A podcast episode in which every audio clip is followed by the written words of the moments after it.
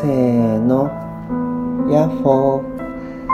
自信がなくても幸せな出来合い結婚が叶っちゃう。恋愛カウンセラーエリーの夫のたけちゃんです。このチャンネルは夫から見たエリーはどんな人？夫のたけちゃんってどんな人？2人は普段どんな生活を送ってるの？と気になる方向けに僕の言葉でゆるく気ままに不定期でお届けしていきます。さて今回のテーマはプロポーズされたら理想の花嫁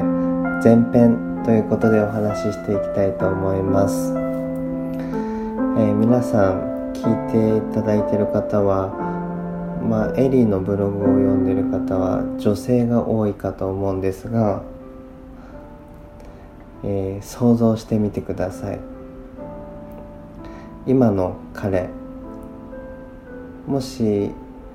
えー、今婚活中の方は未来の彼あるいはプロポーズなく、えー、結婚して今の旦那さんに突然あなたはプロポーズされました、えー、どんな花嫁が理想ですか？とゆるゆると想像していく回です、えー、そこでまあこうゆるゆるとずっと話すのも難しいので、えー、妻のエリーの世界で一番幸せな花嫁になるワークっていうのがあるのででそれを知ったのが、まあ、ツイッターで実際にやってみたって話題になったよっていうのをこう妻から聞いてなんか密かに自分もやってみたいなと思っててでせっかくなんでこのチャンネルでこう一緒にやっていけたらなと思って、えーお話し取り上げました、えー、ただ僕は男性なので、まあ、花嫁になりきるっていうのもなんか違和感があるので自分たちが実際にどうだったのかっていうところと男性側の意見として参考になればと思って僕がこう僕の感想感じた感想をお伝えできればなと思います。でこのワークは項目が20個あるので、えー、全部をこう話していくのって、えー、時間的にも、えー、結構長くなっちゃうので、え気になる、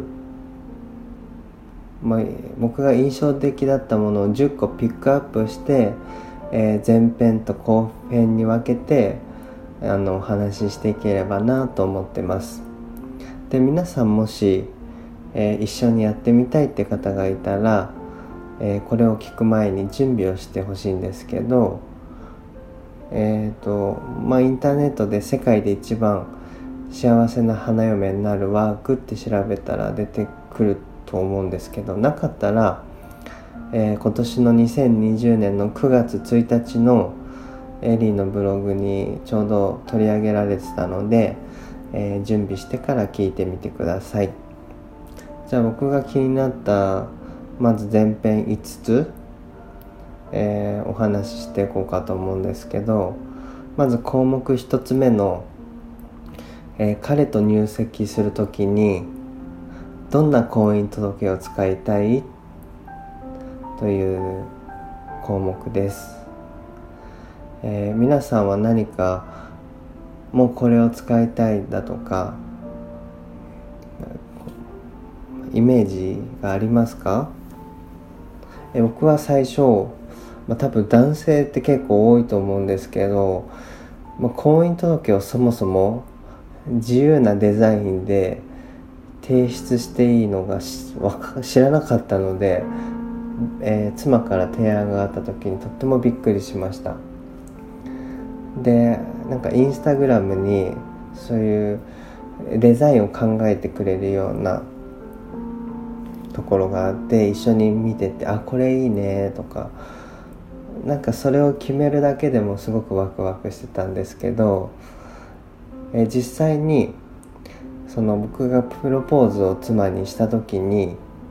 妻からその婚姻届のそのデザインされた白紙の用紙をプレゼントしてもらって実際にはそのスヌーピーの、えーと、デザインだったんですけど今でもとっても気に入ってます。で、まあ、ちょっと話がそれちゃうんですけど、えーと、2人のあのお揃いのコップがスヌーピーだったりだとか結構僕がスヌーピーがなぜか好きなので、えー、とても、えー、そういう2人が気に入ったものをデザインするのもいいのかなって思いました、え、続いて2つ目、え項目2番ですね。入籍した日どこでご飯を食べたい、えーまあ、どんな料理がいいでもいいと思うんですけど、えー、僕はまあ、正直、まあ、料理っていうのはそこまでこだわりがなかったんですけど、えー、2人で、えー、この入籍した幸せな瞬間をと時間を2人だけで共有したいってどうしてもこだわりがあって、えー、お昼に、えー、妻とフレンチを予約して食べに行ったのを、え、今でもとても特別な時間だったなと思って大切にしてます、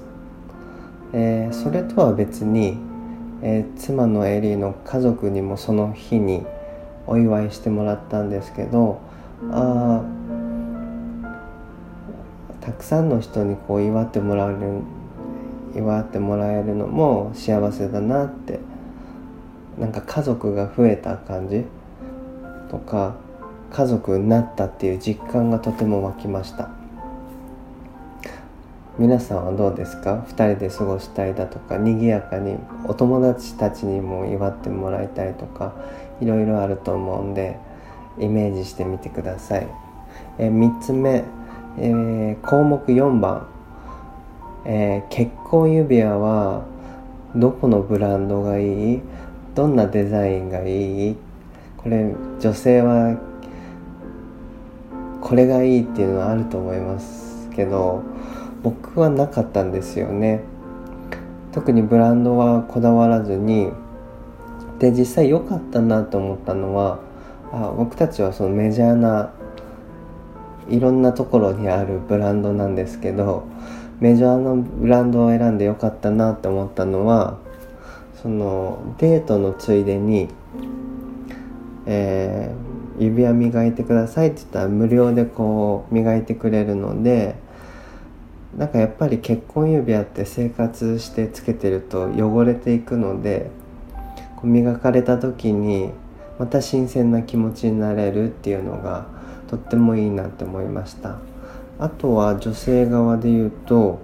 その婚約指輪と結婚指輪が重ね付けできた方がなんか華やかだなって思いました。でなので続けて話しちゃうと婚約指輪はこう同じブランドの方がいいのかなって個人的には思いました。でその項目5の婚約指輪はどこのブランドがいいっていうのを僕はそんなにこだわりはないんですけどやっぱり男性側はプロポーズする時にやっぱりイメージがあって一石のダイヤモンドをこうあげたいってプレゼントしたいって思いがある方も多いんじゃないかなって思うんですけどえっ、ー、と今実際妻がつけている婚約指輪はメインのこの石の周りに小さいダイヤモンドメレダイヤをがを添えたデザインになってるんですけどなんかとっても華やかにキラキラしててそれもいいなって思います。今考えたらそっちの方がいいんじゃないかなって。で僕はそう女性がどんな指輪がしたいかっていうのはやっぱり一人一人違うので分かんなかったので僕はプロポーズリングって言って仮リングっていうのを、え、探して、えー、プロポーズの時にプレゼントしたんですけどで実際に婚約指輪は2人でこういうデザインがいいなっていうような形で見に行ってなんかやっぱりずっとつけてもらいたいものなのでそうこういうのがいいってイメージしたものをプレゼントした方が男性もいいと思うんでこう2段階でプレゼントしてよかったなと思います。あとは男性はこだわってるけど女性はあんまり意識しないのかなと思うのはダイヤモンドの 4C、えー、カラット重さカラー、まあ、くすみとか無色な色だとかカットクラリティっていうのが 4C であるんですけど僕はとてもこだわってそのカットをトリプルエクセレントのハートキューピッドっていうのにしたんですけどダイヤモンドがこう覗くとハート型に見えてえとっても綺麗だった印象を覚えてます。え皆さんはそういうカラットっていうのは重さで大きい方が女性は嬉しいかとは思うんですけど男性は結構この 4C っていうのを考えながら選んでるかと思うんで、えー、どうでしょう女性の方は。はい、で6つ目あ項目6